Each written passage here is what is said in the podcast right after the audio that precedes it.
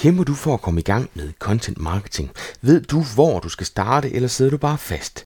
Dagens gæst har selv brugt content marketing for at skabe trafik og salg.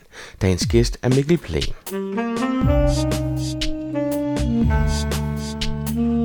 Velkommen til Potterkort, en podcast om markedsføring på internettet. Din vært er Ip Potter. Mikkel Plan bruger meget sin tid på at udvikle indhold som et led i den markedsføring, han laver for sine virksomheder. Og nu er han nået dertil, hvor han gerne vil dele sin viden med andre. Han vil lære dig om, hvordan du finder idéer til det indhold, der skal udvikles og så publiceres for at få relevant trafik til dit website. Mikkel er en af oplægsholderne i det spor til Marketing Camp, der skal handle om indholdsmarkedsføring. Og hans oplæg har overskriften Skab indhold, skab kunder, en praktisk tilgang til content marketing. Jeg læser lige op, hvad det er, Mikkel byder ind med. 50.000 ord om din niche. Hvad tror du, de vil kunne gøre for din forretning? For mig har det ikke bare skabt trafik, kommentarer og et væld af henvendelser. Det er etableret os som eksperter og samtidig skabt en stor mængde kunder. Med en praktisk tilgang viser jeg dig i præsentationen, hvordan jeg dominerer Google ved at besvare vores kunders spørgsmål på vores blog. Mikkel har også en podcast, den har han sammen med Anders Savstrup. Det er podcasten Content Marketing Liga, en podcast, som klæder dig på til at tænke i indholdsmarkedsføring. Den får lige min anbefaling med på vejen. Den er dejlig konkret, og det er noget, du kan bruge med det samme. De slutter blandt andet hver episode af med at give dig en hjemmeopgave, som du så kan gå i gang med. Men lige nu, der skal det handle om Mikkel Plen. Hør her om, hvordan Mikkel selv bruger content marketing, hvordan han finder ud af, hvad det er, han skal skrive om, og hvordan han ser fremtiden for content marketing.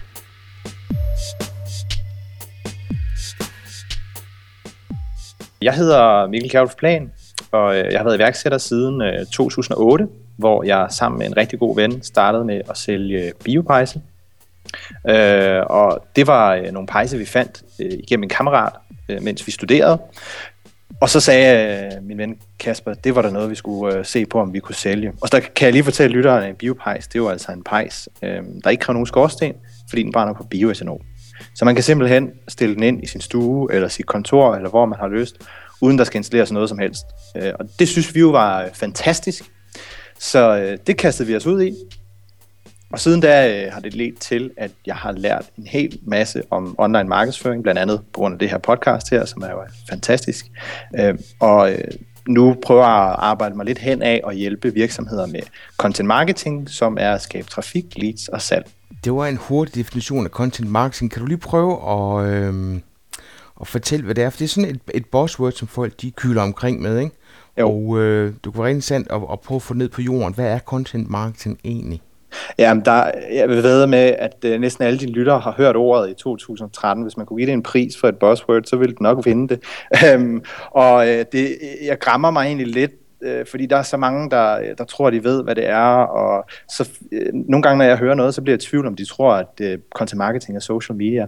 Men for mig, der handler det sådan set om at etablere sig som en autoritet, og uddanne sine kunder inden for øh, sin niche. Og definitionen, jeg sådan arbejder med, hvis vi skal være sådan helt formelle, det er, at content marketing er en markedsføringsdisciplin, der fokuserer på at skabe værdifuldt og relevant indhold, der skal inspirere og tiltrække nye kunder. Øh, og det lyder jo meget fint. Øh, og, og, og man kan sige, problemet med content er jo, at det, det, det fagner enormt bredt. Øh, jeg fokuserer bare på, at det skal være noget, man publicerer på sin egne platform, altså det kan være øh, sin blog, eller sin hjemmeside, eller hvad man nu har, og så øh, fokuserer man på kundens problemer øh, og, og hjælper dem egentlig med at træffe en beslutning uden at være for sælgende. Men det er der jo egentlig ikke noget nyt i, Mikkel. Er der det? Altså, da jeg gik i gang med at blogge i, i 2005-6 stykker, øh, der var det da i den grad content marketing, fordi jeg gik ind og skrev om de ting, som jeg brændte for, som typisk var at klæde andre folk på til at blive gode til online markedsføring. Jamen, øh, det er en disciplin, der er næsten 100 år gammel, siden at øh, John Deere de udgav et blad, der hed The Furrow, som ikke var fokuseret på, at vi skulle tjene penge på at udgive et magasin om, hvordan man bliver en god landmand, men det er at hjælpe vores kunder. Og, og man kan sige, det er jo et mindset, som flere af os har arbejdet efter, uden måske at vide det. Og det er nok også derfor, det er blevet så populært, at der er nogen, der har set, at det, det gør jeg jo en del af, det her. Øh, og det, det er jo ikke bare et spørgsmål om at udvikle tekst. Øh, det er et spørgsmål om at og, og, og præsentere løsninger øh, og, og tilbyde løsninger til kunderne. Øhm, så, så der er jo ikke, ikke noget nyt i det. Det er jo ikke en dyb tallerken, vi opfinder her. Øh, det, det, det, har været, det har været her længe. Mikkel, hvordan har du brugt det din markedsføring af biopejse? Jamen, øh, der kan vi måske tage sådan lidt historisk tilgang, fordi øh, vi, vi startede jo som nogle af de første med de her pejse, og øh, der, der var, havde vi ikke nogen konkurrence. Vi havde det helt for os selv, og øh, det betød jo, at der skulle ikke en stor indsats til for at lægge godt i søgemaskinerne, øh, og det var egentlig den strategi, vi havde. Vi ville gerne lægge godt på Google. Øhm, men som tiden gik, og vi fik presseomtale, og der var flere iværksættere, der ligesom så de her produkter, så er det jo klart, så fik vi flere konkurrenter. Og et par år efter, så var vi sådan cirka øh, 5-6 virksomheder, der arbejdede sådan relativt målrettet med det. Og det, der sker, når seks virksomheder, de alle sammen investerer i søgemaskineoptimering på det samme ord, det er, at jamen, den, der investerede i det sidst, er som regel den, der egentlig ligger bedst i svinget. Og jeg, altså, jeg havde rigtig travlt med studie, øh, og jeg måtte erkende, at den, de evner, jeg havde til søgemaskineoptimering, de var egentlig ikke gode nok. Så vi kunne købe os fattige på de her ord, som var vigtige for vores forretning, øh, ud en evighed. Og det, det nyttede bare ikke noget. Så vi var lidt i, i, i problem her. Hvordan, hvordan kunne vi få, få flere kunder øh, og, og hvad skal man sige, stabilisere vores forretning? Og så var det, vi stødte på, eller jeg stødte på Michael Sheridan gennem et interview, som Michael Ågaard havde lavet. Og øh, til lytteren kan sige, det, det er en gut, som er kendt som The Swimming Pool Guy, som, øh, som egentlig reddede sin forretning for at gå konkurs ved at sidde og besvare sine kunders spørgsmål på en blog. For eksempel, hvad koster en swimming pool? Og vi havde jo haft en blog tidligere, fordi det havde jeg læst, og det skulle man have, så selvfølgelig havde vi en blog på vores hjemmeside, og den var jo selvfølgelig i WordPress, fordi det var først noget, jeg fundet ud af, efter vi havde købt en hjemmeside. Så den var for det første et andet design, og øh, for det andet så alt det indhold, vi havde lagt op, det var sådan noget som, nu har vi fået den her vare, den koster så og så meget, du kan købe den lige her. Fuldstændig uinteressant for folk at sidde og læse.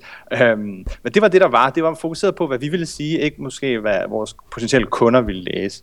Og jeg genoplevede så vores blog på et nyt domæne, øh, som jeg, vi havde købt for noget tid siden, som øh, hedder bioetanol-pejs.dk. Det kan du tjekke ud, hvis du er nysgerrig.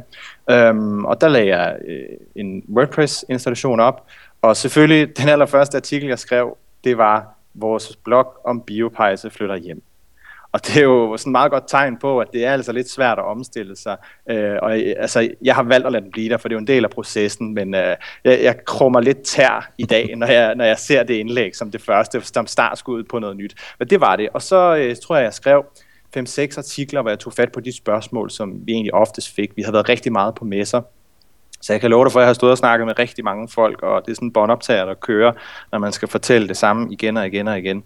Øhm, så jeg skrev de første fem øh, artikler øhm, og, og lagde dem op, og du ved, da der ikke kom noget resultat inden for en måned, så glemte jeg det sådan set lidt igen. Øhm, og så blev det lavsæson. Øh, det er jo klart, når det er sommer, så har folk ikke så meget brug for en biopejs, øh, der varmer og hygger, fordi der er så meget lys, og det er så varmt. Og så skete der det, så startede sæsonen, og så lige pludselig så kiggede jeg, for jeg havde ikke kigget nogen måneder. Og så så jeg, hold da kæft, der er egentlig rimelig mange mennesker derinde, der besøger den her hjemmeside. Og jeg, altså, jeg betaler jo ikke noget for den trafik, der er her. Det var det i grunden godt satans, hvor en fan det kunne være. Og så kunne jeg se, når man, okay, der er sgu folk, der sidder og søger på det her. Øh, og på, på daværende tidspunkt kunne man jo øh, få, få forslag øh, fra Google i det, der hed, jeg tror, det hed Keyword Tool dengang, mm-hmm. hvor den kunne sige, hvor meget trafikken estimerede. Der var der ingen af de her øh, søgeord, som jeg jo ligesom havde gået efter, de var jo slet ikke til stede der. Øh, bare Biopejs havde den nærmest ingen data på, fordi det var sådan en niche-produkt, vi havde. Øhm, og så, øh, så var jeg solgt. Så gik jeg i gang øh, med at skrive for alvor. Øhm, og det, det har været en rigtig, rigtig lang proces. Øh, og det er klart, at i dag der er det en helt anden tilgang, jeg har, øh, end jeg havde dengang. Men det er, det er sådan, vi kom i gang med det. Så ved at besvare vores kunders spørgsmål, så får vi kunder. Det er sådan, vi arbejder med det. Og det er jo også meget Sheridans filosofi, ikke? Altså Nemlig. den, der svarer på et spørgsmål, har form potentielt kunde på besøg på sit website. Præcis. Øhm, og, og det var virkelig, ja, fordi jeg, kunne, jeg fik den aha-oplevelse, da jeg så hans interview, og kunne se, at vi har jo mange spørgsmål. Vi får jo mange spørgsmål i en salgsproces. Øhm, måske er det relevant, at vi går ind og besvarer de her. Og men ikke andet, tænker jeg, så kunne det være, at det var noget, jeg kunne bruge, sådan så jeg kunne slippe for at besvare på det i, på e-mail igen og igen og igen og igen. Øhm, Mikkel, øh, et spørgsmål, som tit dukker op, det er det indhold, man skal lave. Skal man lave det på sit eget site, eller skal man lave det som en, en blog, eller på flere blogge? Hvad mm. er pro and cons? Hvad gør du selv? Jamen, nu har jeg jo været begge steder, øh, og det, det sjove er jo, at jeg traf beslutningen, at bloggen ikke skulle være på vores side, fordi vi simpelthen ikke havde ressourcerne til at få den i det samme design. Jeg synes, det, det ville være for forvirrende en oplevelse, at man var på det samme domæne, og så skiftede hele temaet. Det, det synes jeg ikke var særlig brugervenligt. Det var rationalet bag at rykke det ud på øh, en anden hjemmeside.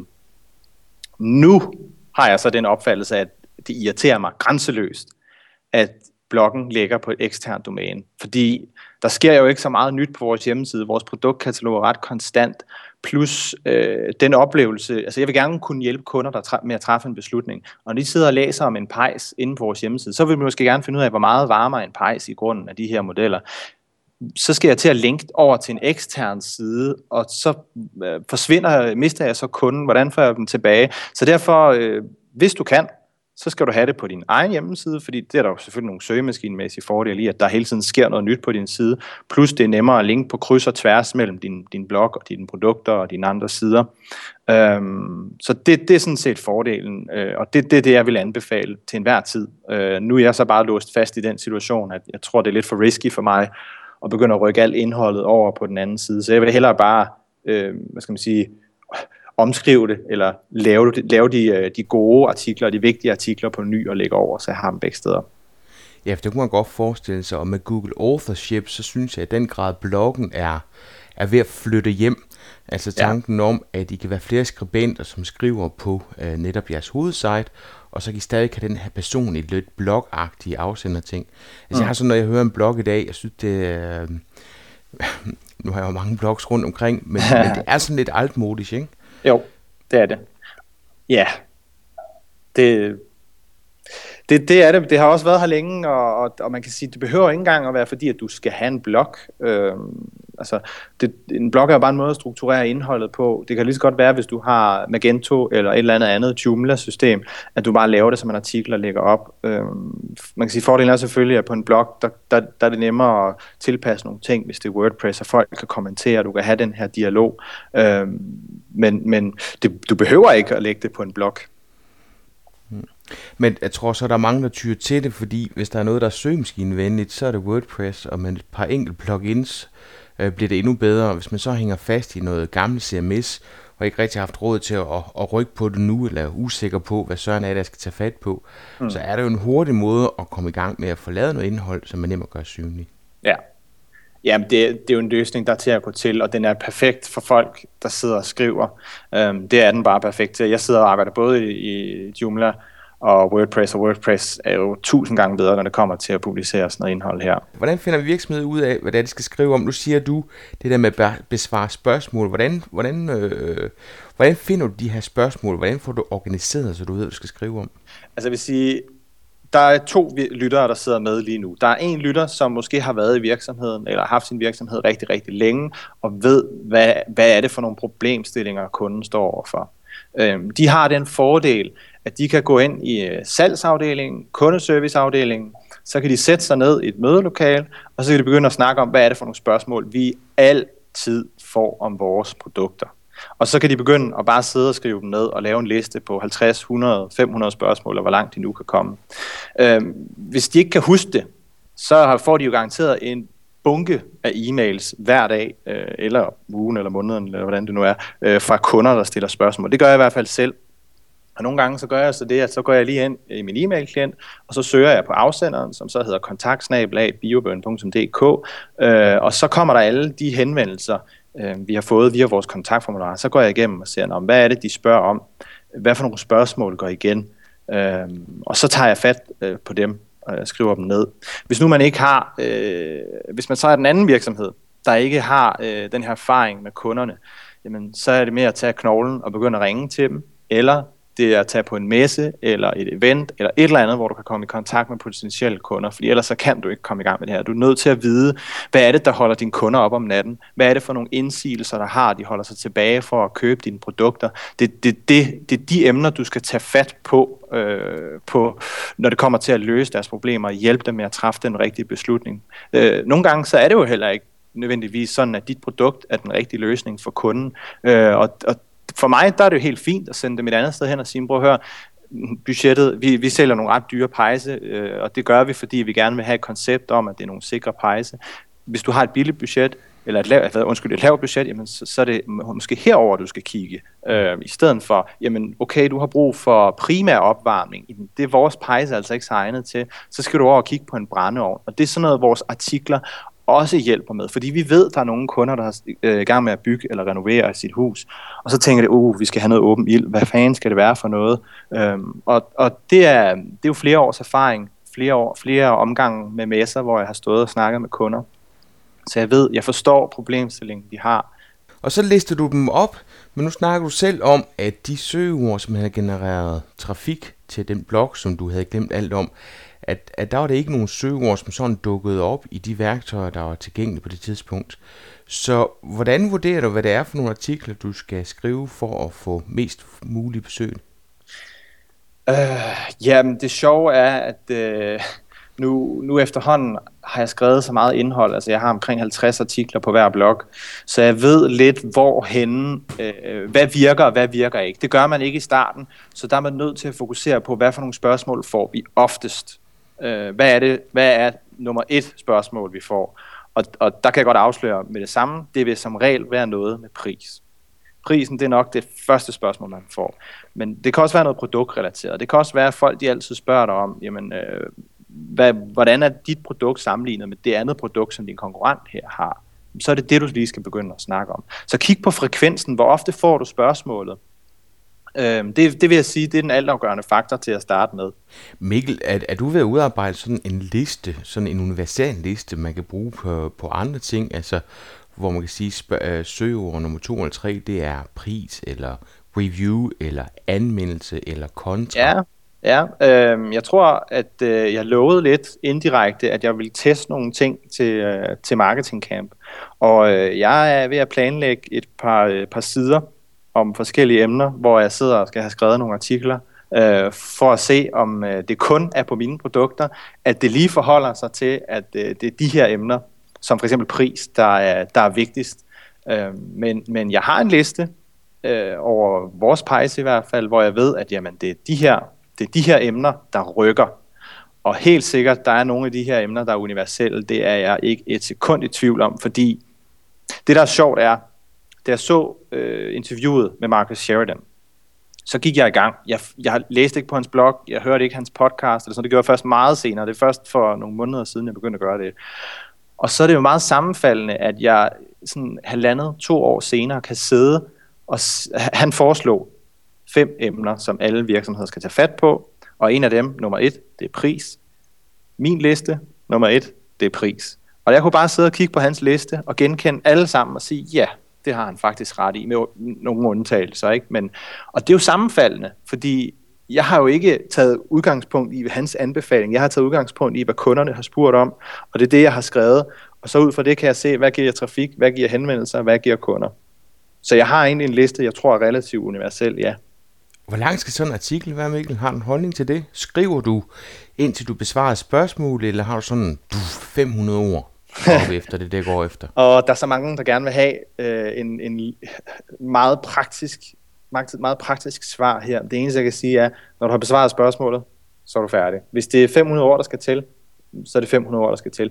Jeg vil så vente om at sige, hvis du kun har øh, hvis du kun tager dig 200 ord at besvare spørgsmålet, så kan du gøre det, at du knytter en historie på i stedet for. Fordi selvfølgelig så er der jo noget tekstmængde, der går ind og afgør, øh, hvor godt du ligger i Google, men det smukke ved at adressere øh, kundernes spørgsmål er jo, at der som oftest ikke er særlig stor konkurrence.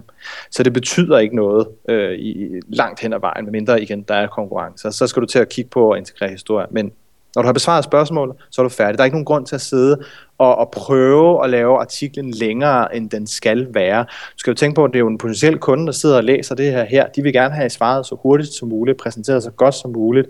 Så hvis du laver en lang artikel, altså, så, så bliver det too hard, didn't read. Uh, simpelthen. Men du kan også opleve det modsatte, ikke Mikkel? At du faktisk har en artikel, som er pisse fed, hvor du pludselig kan se, gud, der ligger fem spørgsmål her i. Den tager vi ja. lige bid over fem. Det er sjovt, fordi jeg hjalp faktisk en øh, virksomhed med at komme i gang med øh, samme strategi, som jeg har. Og den allerførste artikel, de lavede, den var på 2600 ord. Og jeg var ved at falde ned af stolen, hvor jeg sagde, har I ikke hørt efter? Prøv, at kigge, prøv lige at kigge på de øh, titler, du har lavet. Den her, det er jo, det er jo altså øh, 6-7 artikler, du har skrevet her. Øhm, så jeg fik dem da bare til at splitte den op, og så øh, udgive dem for sig. Så, øh, så, så jo, øh, man kan hurtigt komme til at dække for mange ting. Det der jo så er det smukke er, når du begynder at producere det her indhold, jamen, så er det, at du kan begynde at linke tilbage, så du behøver ikke at besvare et spørgsmål. Hvis jeg for eksempel har skrevet et eller andet generelt om min pejse, og jeg så skriver et eller andet om, at de varmer, jamen så behøver jeg ikke at skrive om, hvor meget pejsene varmer, for der har jeg allerede en artikel, der forklarer det, og så kan jeg bare linke tilbage til den. Så der yder jeg jo lidt en service, så hvis folk vil vide mere om det, så kan de gå tilbage til den artikel, jeg læste der. Hvad med overskrifter, Mikkel? Øh, søger folk ved at spørge, eller søger de efter løsningen? De spørger. Øh, det, det er meget klassisk. Løsningen, nej, øh, det, det gør det ikke. Der, der er ikke nogen, oplever jeg, der sidder og søger på, hvor meget varme de skal have, eller måske er der nogen, der sidder og søger på en pejs, der ikke har skorstenen, men, men primært så, øh, så er det, du ved, hvor meget varmer en biopejs egentlig? Er den sikker? Er den, er den farlig? Øh, for at kvalificere sig selv til køb og forstå, om den, den egentlig kan løse øh, deres problem. Så, så det, er, det, det er helt klart, øh, det er sådan nogle spørgsmål, der kommer. Så folk de stiller spørgsmål, så overskriften på din artikel vil typisk være et spørgsmål og ikke et svar. Nej, præcis. Folk, de, altså det er det, der er sjovt, når du ser på dataene, så er det sådan noget, hvor meget varmer en biopejs. Det er det, folk de skriver øh, når, de, når de søger, og de bliver længere og længere og længere, de, de søgeord, folk bruger. Nu kan man så sige, nu er jeg desværre på et punkt, hvor efterhånden så har jeg 95% til 100 not provided, så jeg har ikke så meget information mere omkring, hvordan adfærden ændrer sig, men, men det, er, det er den måde, folk de søger på. Øh. Men et lille tip her kan jo være, at hvis, hvis du har en artikel, der giver rigtig meget trafik og giver rigtig mange kunder, og du har skrevet den med en titel, som er et spørgsmål, så kan du også godt skrive den på den anden måde. Du kan godt skrive så meget varmere end biopejs. Det er ikke naturligt at søge sådan, men det kan man godt, for der vil jo måske være nogen, der har en tendens til at gøre det. Mikkel, hvad rolle spiller AdWords i din content marketing strategi? Hvis du får så mange søgninger ind, så må du også få noget, der er guld værd, når du ser, hvad kommenteringsraten på den pågældende søgeord er. Så det er dem, du vælger at satse på i AdWords, fordi du ved, at der, der får du value for money. Ja, det, det, det kunne jeg måske godt gøre, men faktisk så øh, har jeg overvejet lidt at gå den helt anden vej og slukke for AdWords, for at se, hvor øh, vigtigt det egentlig er for min forretning. Fordi det der er med, øh, med vores strategi, er jo, at vi er i berøring med kunden gennem hele købsfasen. Jeg tror ikke, det er en hemmelighed, at når man køber sådan en pejs her, så er det jo ikke bare sådan, at de ringer og siger, hey, jeg skal have sådan en pejs der til 30.000 kroner, øh, jeg kører lige kortet igennem, og så får jeg det i morgen, ikke? Jo, øh, sådan er det desværre ikke. Det ville være fedt, hvis det var sådan, men sådan er det desværre ikke. Det tager omkring et halvt til et helt år for dem at træffe en beslutning. Og det betyder, at de sidder og bruger rigtig lang tid på at kvalificere sig selv. Der er rigtig mange problemstillinger, de står overfor. De har rigtig mange indsigelser over for produkterne, før de øh, kan gøre sig selv købsmodne. Og der er vi jo i kontakt med dem, fordi vi, vi har noget, der er i den tidlige fase, som øh, er, jamen, hvorfor skal en biopejs ikke have nogen skorsten, og hvordan fungerer en biopejs, og så hvor meget varmer den egentlig, er den varm nok til vores hjem, øh, og så videre, videre, videre, måske hen i noget sikkerhed. Og fordi vi er så meget i kontakt med kunden, øh, og hjælper dem så meget øh, i deres, deres research fase, så gør det jo bare, at de kender os, og de allerede der har et tillidsforhold til os. Så hvorfor har vi brug for at sidde og bruge penge på AdWords? Øh, vi får alligevel en stor del af trafikken. Øh, det er den tanke, jeg har gjort mig. Man kan så godt vente om at sige, måske kunne der være ræson i at sætte en kampagne op på hver artikel, men altså, jeg tror, det bliver for meget arbejde for os i sidste ende at sidde og gøre. Øh, så, så AdWords be- betyder ikke rigtig det store for os. Det har ikke nogen øh, signifikant rolle. Men i virkeligheden, så er det jo det, jeg synes, der er stærkt ved content marketing, det er, at hvis jeg sidder i en lang periode og researcher på de her bioprices, så støder jeg jo hele tiden på jer. Og det er nok også derfor, jeg er stor fortaler for, at man skulle have det fra bloggen ind på jeres website, fordi jo flere gange jeg støder på jer i alle mulige forskellige sammenhænge og ryger i de her artikler, jo større troværdighed får I for hver gang. Ja. Og der kunne man godt forestille sig, at man kunne få ud af noget remarketing, netop ved, at jeg, når jeg så er kommet fra den researchperiode, øh, stadigvæk blev husket på, at jeg har siddet og research, fordi jeg rent faktisk havde behov på et tidspunkt, og dermed kunne kende jer igen, og måske kunne behovet så opstå igen, ikke? Ja, men helt bestemt, og, og man kan sige, du kan ikke lade content marketing stå alene på den her måde. Det er jo, fungerer jo sådan i dag, at marketing er blevet integreret. Du skal kunne simpelthen så mange discipliner. Og det er også derfor, jeg sagde her øh, i starten af podcastet, at jamen, jeg er et helt andet sted i dag, end jeg var dengang. Fordi dengang var mit fokus på at skabe trafik. Og det håber jeg da godt nok ikke, at øh, lytterne tænker, uh, jeg skal bruge det her til at skabe noget trafik. Det kan vi ikke bruge til noget. Vi skal skabe kunder, og det gør vi ved at uddanne dem og ved at hjælpe dem. Men det er ikke nok, at de finder en artikel. Nogle gange så ville det jo også være fantastisk rart, hvis de lige kunne få en brochure, eller en købeguide, eller se en video.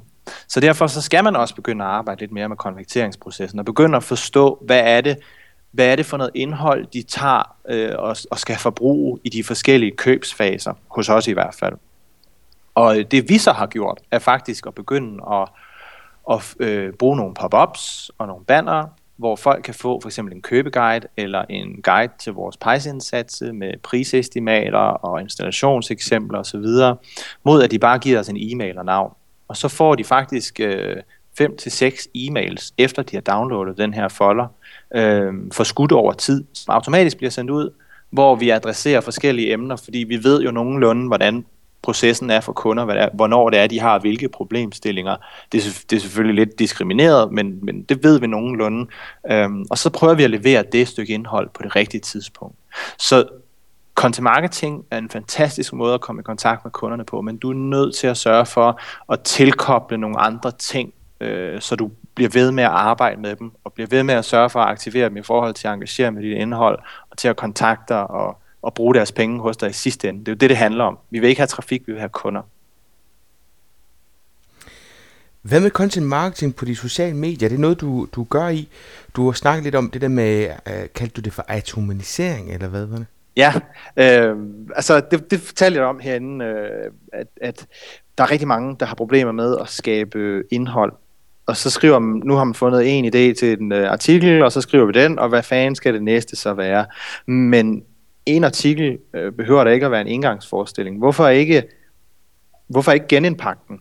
Så det jeg har gjort nu er, som en test, så har jeg skrevet en, en artikel om et felt, der, om et, øh, en ny disciplin, eller ikke disciplin, en ny teknik, der hedder Content Atomization, som er at splitte sit indhold fra 1 til 10 enheder.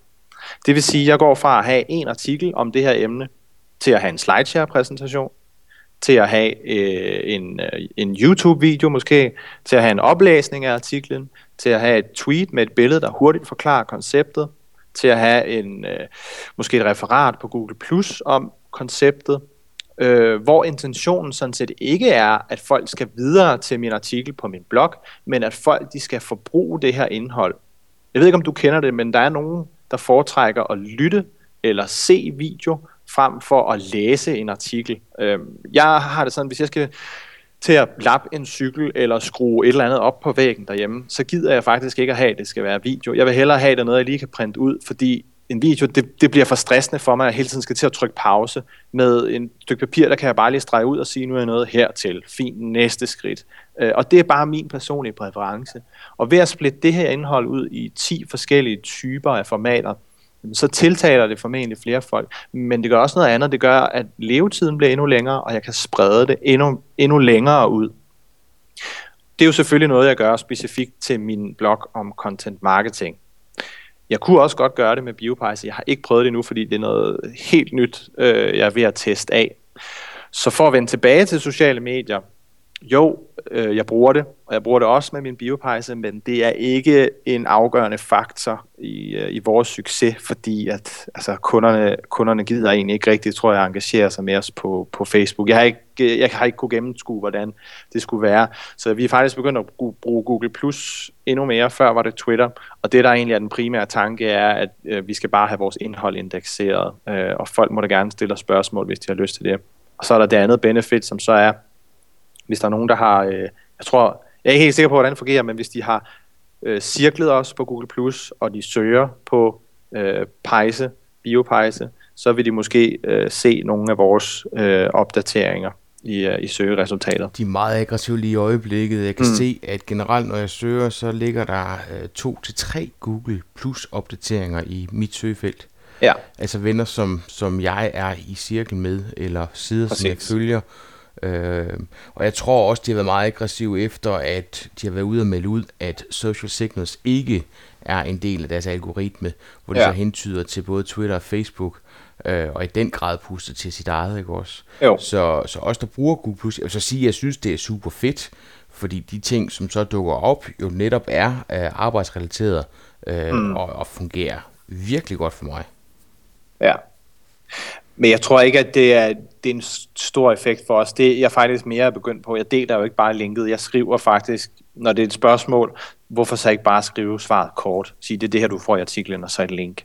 Men, men det er klart, det afhænger jo lidt af ens virksomhed. Der er jo nogen, der er mere sociale end andre, så der giver det da fin mening. Hvis man sælger hårvoks, jamen, hvorfor så ikke dele guiden om at købe det hårvoks, der passer til din hårtype? Det giver jo perfekt mening i forhold til de øh, mennesker, der, der florerer inde på ens Facebook-side. Så det er sådan lidt øh, i forhold til, hvilken situation ens virksomhed er i. Øh, vores virksomhed er ikke så social, så øh, vi, vi interagerer med kunderne på bloggen. Vi har allerede om 100 kommentarer på vores danske blog nu, hvilket egentlig er ret hjernedødt, synes jeg. Øh, men det har vi, øh, og det, det er der, vi har en dialog med dem. Øh, og jeg har det så ondt med det der kommentarfelt. Altså, grunden til, at jeg havde en blog, det var jo netop for at have en dialog inde på bloggen, men jeg har, jeg har virkelig lyst til at, at, at lukke af for kommentarfeltet på min egen blog, fordi øh, kommentarerne, de ligger på Twitter, og de ligger på Google Plus efterhånden. Mm. Altså det der dialogen, den opstår også omkring, øh, også omkring det her podcast for eksempel. Der ja. kommer ikke ret mange kommentarer på øh, selve potterkort.dk, men hele dialogen, den kommer til at, at foregå på Google Plus. Ja. Øhm, og jeg har det dobbelt med det, fordi et eller andet sted, så fungerer det hammerne godt. Øh, men der er ikke noget historik i det. Det er ikke rigtig muligt at samle de her kontor, øh, kommentarer op efter et halvt år, fordi de ikke er koblet på indlægget, men bare ligger og tøffer rundt derude i cyberspace. Ja, og det, det er klart, der er der en tendens til, at folk de kommenterer mere rundt omkring ude, øh, end, end de gider at sidde og skrive en kommentar, men de gider godt at gøre det på vores blog, og det er lidt sjovt, fordi det er ikke engang, fordi vi lægger op til, at folk skal gøre, øh, gøre det så, så aggressivt. Vi siger, at hvis man har et spørgsmål, så kan man kontakte os her, eller man kan ringe til os her, eller vælge at skrive en kommentar. Det er der så nogen, der gør, fordi de synes, det er hurtigere. Øhm, og, og ja, ja, jeg tror, det handler om at aktivere folk til at gøre det. Øhm, hvis nu man kunne have en dialog der, men, men, men det er klart, at kommentarerne de rykker sig til sociale medier i højere grad. Mikkel, nu vi snakker om content på, øh, på ens website, på en blog, på de sociale medier. Hvad gør du for at generere content til andre websites, som så kan gå ind og give noget forretning til dig selv på sigt? Så tænker du gæstindlæg, eller? Gæstindlæg, eller øh, ekspertblogger hos nogen, mm. eller gæsteskribent? Altså i forhold til biopejsene, nej. Mm-hmm. Øh, der kører alt på vores, øh, vores egen blog, faktisk. Øhm, og det vil det formentlig gøre et godt stykke tid. Jeg har skrevet et par enkelte gange, om der er nogen, der kunne være interesseret i, at vi skrev øh, noget indhold hos dem. Men det, det blev egentlig aldrig rigtigt til noget. Øh, jeg tror, det er lidt for nichepræget. Det er klart, hvis man, ligesom vi har gjort, kan etablere sig som en autoritet inden for et andet felt, øh, som måske ikke er så nyt og, øh, og så specifikt som vores, så vil du helt sikkert kunne få succes med at lave gæsteindlæg. Det er, det er der ikke nogen tvivl om. Øhm, men, men det er ikke noget, vi har, vi har brugt i stor stil. Nej, desværre. Øhm. Hvordan måler du, om øh, content marketing er en succes for dig eller ej? Jamen, øh, og igen, det er så også et problem, at vores blog, den så ligger på et eksternt domæne, for det havde alt andet lige været lidt nemmere at måle, øh, hvis det lå på samme domæne. Men det vi kigger på, det er selvfølgelig konverteringer. Øh, det er alfa og omega, og vi kan se, at jamen, der er en artikel for hver 100 øh, besøgende, den sender videre til vores hjemmeside, får vi fire nye kunder. Så øh, det er jo fantastisk, og der ved vi, jamen, der får vi, der får vi value for money lige der. Så kigger vi meget på øh, engagement. Faktisk øh, så har det været sådan rigtig længe, at, at den kvalitet af besøgende, vi får fra vores blog, den overperformer i forhold til alt andet. AdWords, øh, organisk søgning, alt. Det eneste, den ikke overperformer i forhold til, det er folk, der har søgt på vores virksomhedsnavn. Og det er jo, øh, det synes jeg er et ret godt signal om, at øh, der, der er nogle penge her. Noget andet er jo, at øh, vi begyndte at bruge øh, landing pages og konvertering enormt meget på vores blogs, øh, og det betyder, at vi faktisk får øh, omkring to til tre mennesker om dagen, der øh, tilmelder sig vores, øh, vores lead nurturing program. Det er ikke vores nyhedsbrev, for det har vi ikke rigtigt. Vi arbejder ikke som sådan med det, for når folk har købt pejsen, så gider de egentlig ikke rigtig høre fra os mere. Øh, så, så, men vi får øh, cirka to til tre mennesker om dagen, der tilmelder sig for vores købeguide eller vores guide om pejseindsatse, øh, fordi det er relevant for dem og så kan vi arbejde med dem, og ud fra det kan vi se, jamen øh, det, bliver, det bliver til kunder. Der er så og så mange, der er konverteret til kunder. Øh, nogle gange er det noget presse, der måske lige skal ind og se, hvor, hvor seriøse vi er. Øh, og, og så får vi selvfølgelig øh, kommentarer, og vi får henvendelser fra vores blog specifikt. Der har vi jo en kontaktformular, hvor folk kan henvende sig. Så der er ingen tvivl om, at, øh, at, at det er det mest succesfulde øh, markedsføringsværktøj, vi har i vores virksomhed ud fra de parametre. Øh, hvis, hvis vi havde været en sådan ren e-handels webshop, ville vi kunne se endnu tydeligere effekten af det, eller hvis vi havde haft et mere avanceret system som Kissmetrics eller HubSpot, ville vi kunne se endnu bedre effekten af det. Men øh, der er ingen tvivl om, at øh, det, er, det er den store grund til, at vi lægger så godt, fordi vi er jo faktisk blevet udraderet på øh, det, der før var vores vigtigste søgeord, som var biopejs. Altså jeg tror, vi ligger i bunden på side 1 nu, øh, og det har øh, været øh, altså rekordstart på året øh, siden 2008, vi har fået. Så, øh, så det er en succes, øh, og det er det, vi måler det på. Mikkel, hvor du sender lytterne hen, hvis de skal blive klogere på øh, content marketing? Gerne noget hands-on, hvor man kan sige, at... Øh jeg, synes, jeg synes, det har været en rigtig god intro. Jeg synes, øh, filosofien kan man også godt forstå. Hvor det er fint, at man kommer videre. Ja, øh, jeg vil hurtigt starte med at sige, at det er jo en proces, der tager enormt lang tid. Øh, hvis, øh, hvis jeg går tilbage og kigger på de første indlæg, jeg havde skrevet i dag, eller det, det har jeg gjort, øh, da jeg kiggede på de første indlæg, jeg havde skrevet, jeg krummede simpelthen tær. Jeg kunne slet ikke, åh, det var jo en teenager, der havde skrevet om de her eksklusive pejse, og havde brugt smileys over det hele. Og jeg tror virkelig, jeg har skræmt mange potentielle kunder væk, ved slet ikke at have den rigtige øh, tone of voice, hvis, ved jeg ikke at lige fjerne de der grammatiske fejl og stavefejl, og ved ikke lige at indsætte et billede. Øh, I dag, der er teksten egentlig perfekt. Det er ikke et problem for mig at, køre en artikel ud, som, som fungerer. Øh, det, der er det næste, vi så arbejder med at lære, det er det her med at konvertere trafikken. Så det er en proces, og øh, der er ikke nogen af de her hjemmesider, jeg nu vil foreslå dig, der, øh, der giver dig et struktureret forløb. Øh, så, øh, så du skal starte med at lære teksten. Og det kan du lære øh, på for eksempel copyblogger. De arbejder rigtig meget med øh, tekst, hvordan du skriver fængende overskrifter, øh, hvordan du, øh, du fanger læseren i første sætning. Um, og de arbejder også en del med content marketing. Men hvis du vil mere i gang med øh, den strategi, som jeg har, så kan du for eksempel læse thesalesline.com, som er Marcus Sheridans egen blog, hvor han gennemgår øh, de emner, som han dækker og kommer med tips og input. Du kan også læse Neil Patels guide. Han har en kæmpe stor guide, som faktisk egentlig er struktureret lidt som et forløb, øh, der hjælper dig fra start til slut. Det kan så godt være, at det bliver så, så stort og så meget, at man aldrig kommer i gang. Men det er nok de tre mest nævne, nævneværdige, jeg har øh, til dem, der gerne vil i gang med det. Og så jeres egen podcast, det podcast, du laver sammen med Anders Savs. Selvfølgelig, selvfølgelig. Og der prøver vi faktisk at tage det sådan lidt kronologisk fra starten af. Øh, så, så hvis man er helt grøn og øh, bare skal lære fra starten, hvordan man skal arbejde med det, jamen, så er podcastet helt klart også et godt sted at starte. Og en helt klar anbefaling herfra. Jeg synes, I er, I er rigtig gode. I har fundet et uh, format, som fungerer godt, og så er det ikke for langt. Det er lige de tak. 20 minutter, så slutter de af med den der hjemmeopgave, synes jeg er, er rigtig godt tænkt. Det kan jeg i hvert fald klart anbefale. Mikkel, hvilke online værktøjer bruger du? Jamen, øh, altså når du siger online værktøjer, så er det jo sådan noget som øh, Ubersuggest, bruger jeg rigtig meget. Jeg har kigget lidt på det nye uh, Tiny Rocket Labs, eller tinysuggest.com, som jeg faktisk tror er en dansk, uh, en dansk ting. Det er uh, nemlig det, passer. Ja, så der kan, vi, der kan vi lige være lidt stolte og lidt glade. Så det er jeg begyndt at kigge på. Det eneste, øh, der er med den, er, at den præsenterer det ikke lige så overskueligt som Ubersuggest. Der tager den fra A til B. Og for lige at slå fast, hvis nu der ikke er nogen, der, nogen, hvis nu der sidder nogen derude, der ikke lige ved, hvad Ubersuggest er, så er det jo et værktøj, hvor du taster et søgeord ind, siger, det er på den danske Google, jeg gerne vil finde ud af at få nogle, øh, få nogle forslag, og så, øh, så det den sådan set gør, at den går på Google, og så taster den de søgeord ind, og så mellemrum A, og hvad kommer der så? For eksempel med BioPejs, så vil det være BioPejs, alternativ, anmeldelse osv. osv., osv. Og der får man rigtig meget inspiration. Øhm, og det har jeg brugt så meget, at jeg faktisk ikke rigtig kan bruge det mere, for at være ærlig, for jeg har skrevet om alle de emner, og forslag, den kommer med. Øhm, og det, der også er, er meget sjovt med, med det her værktøj, det er, at det er ikke noget, du kan finde på det, der før var øh, keyword suggestion tool, som nu er keyword planner. Der kan du ikke finde de her søgeord. Det, der er ikke nogen trafikestimater for det heller.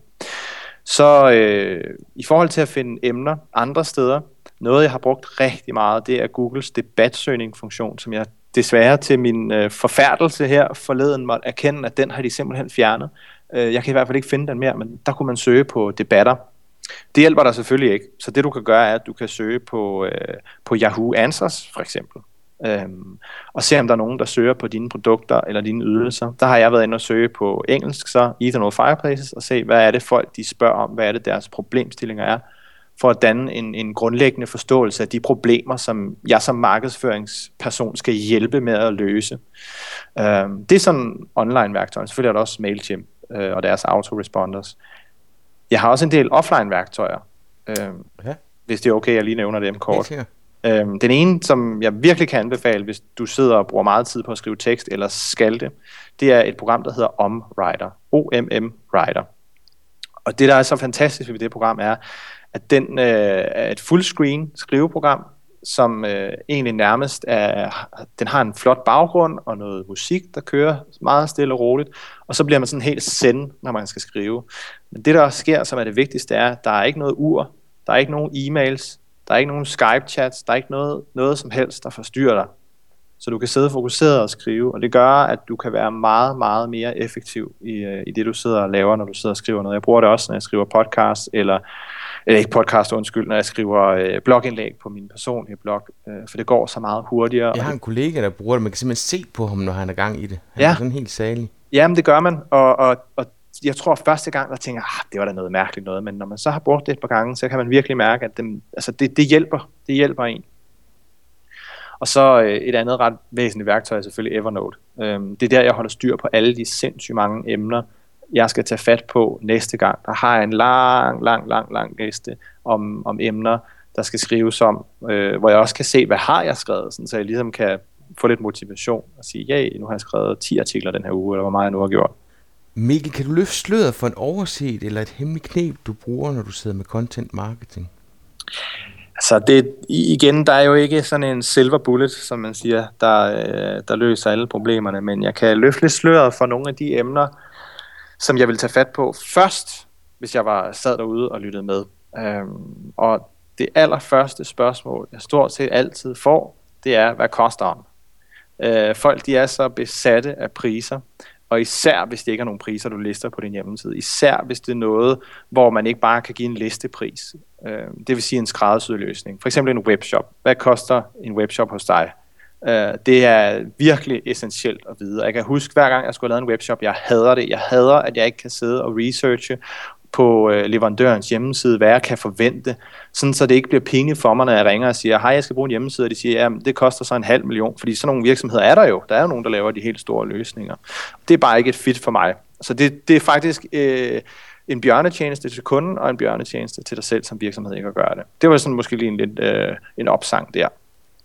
Noget andet, øh, jeg har haft stor succes med, er at skrive om problemer og kritiske vinkler og alt det død og ødelæggelse, der måtte være omkring mine produkter. Øh, jeg tror ikke, det er nogen hemmelighed, at der har været nogle uheld med pejse. Øh, og jeg tænkte, det er lige godt satans ekstrabladet skal have lov til at diktere, hvad, hvad folk de sidder og læser, for det er jo nok heller ingen hemmelighed, at det er lidt sensationspresse, de kører. De prøver jo at spænde historien, så folk de tænker, hold da kæft, det skal vi aldrig nogensinde røre. Sådan er realiteten jo sjældent. Så jeg skrev faktisk en artikel, der hed øh, Biopejs uheld og eksplosion, tror jeg, hvor jeg gennemgik alle de uheld, der havde været, og det er en af de mest øh, velbesøgte artikler, fordi folk er jo bekymrede. De har hørt noget, en af deres venner har fortalt om det her, øh, og det er da et klart problem, der er i markedet. Og så har jeg så øh, gennemgået uhelden og forklaret, hvorfor man ikke nødvendigvis behøver at være så bekymret som kunde. Så det er to rigtig store emner. De problemer, kritiske, kritiske artikler om dit produkt, og så hvad prisen er. Det er klart det største. Øh, nu ved jeg selvfølgelig ikke, hvor mange vi skal tage, fordi der skal jo også være lidt guf til dem på marketingkampe. Vi tager lige en mere. Øh, den anden, jeg også har haft rigtig meget held med, det er sammenligninger. Øh, jeg har haft virkelig meget held med det på engelsk, vil jeg sige. Der er jo endnu større marked. Jeg har også en engelsk blog, fordi vi sælger både til, til Danmark og England. Men i Danmark, der har det for eksempel været, øh, skal jeg købe en biopejs eller en gaspejs? Hvad er forskellen på en biopejs og en gaspejs? Øhm, og, og for at gøre det lidt mere håndgribeligt, så er nogle af de store virksomheder, som for eksempel Kissmetrics, de har sammenlignet deres produkt med HubSpot, og HubSpot har sammenlignet sit produkt med WordPress, og, og sådan, fordi de ved, kunderne, de kan måske ikke 100% forstå, hvordan løsningen fungerer, om den er god nok til deres situation. Så derfor så begynder de at sidde og sammenligne de forskellige produkter, de finder i markedet. Og det er jo en fantastisk service, du yder. At du sidder og fortæller kunden, okay, men hvis det er det her, det her, det her, du skal have, så er vores produkt altså ikke det rigtige for dig. Fordi hvad ville der ske, hvis kunden valgte at købe produktet alligevel? De vil måske være der et par måneder hos HubSpot og så sige, det er fandme noget lort, det passer ikke. Hvis jeg solgte en biopejs til en kunde, og skulle bruge det til primær opvarmning, så ville det gå et par uger, så vil sige, vi fryser helvedes til. Kan vi gøre den her pejs, den får du sgu tilbage. Øhm, så, så, så øh, sådan nogle sammenligninger af alternative løsninger osv., det øh, fungerer rigtig, rigtig godt. Så det er, vil jeg sige, det er nok mine tre knep, øh, jeg vil dele her, øh, som man kan tage fat på. Det er helt klart noget, der kan gøre, at man kan øh, komme godt i gang. Men ellers så er det faktisk bare hårdt arbejde og være vedholdende. Øhm, og, og, og det er sjovt, vi snakkede øh, lidt om det inden, men, men inden vi startede podcastet, men det, det nytter ikke noget, at du skriver fem artikler og så stopper op. Det havde jeg jo selv gjort. Øh, skrev fem artikler og stopper op, troede, men så der var ikke noget trafik. Jamen, så er der bare ikke noget at gøre. Øh, og det der også er i det, er jo, at jamen, det kan godt være, at du har en lav mængde trafik, men at det bliver til kunder. Så, øh, så, så, så ja, massiv mængde trafik er ikke nødvendigvis lige med massiv omsætning, men det kan en, en lille mængde trafik jo sagtens være. Det har jeg artikler, hvor der ikke er særlig mange besøgende, som alligevel genererer ret mange kunder. Øh, og det er ret fantastisk. Så... Men hvis du kunne foreslå en ny gæst til Potterkort, hvem skulle det så være, og hvorfor? Og den har jeg tænkt lidt over. Øh, og, og, og jeg, jeg hælder lidt mellem to personer. Øh, jeg ved ikke, om du har haft Anders Savstrup på besøg. Det har jeg for et års tid siden. Han var ved at overbevise mig om, at jeg skulle træde ind i affiliate-verdenen.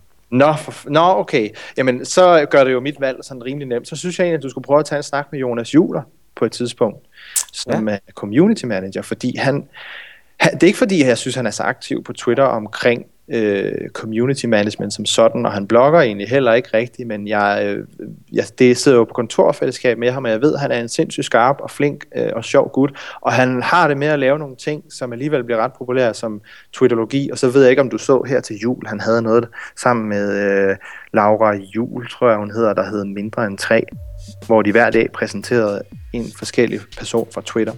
Så han forstår øh, social rigtig, rigtig godt. Øhm, så det tror jeg kunne være en interessant person.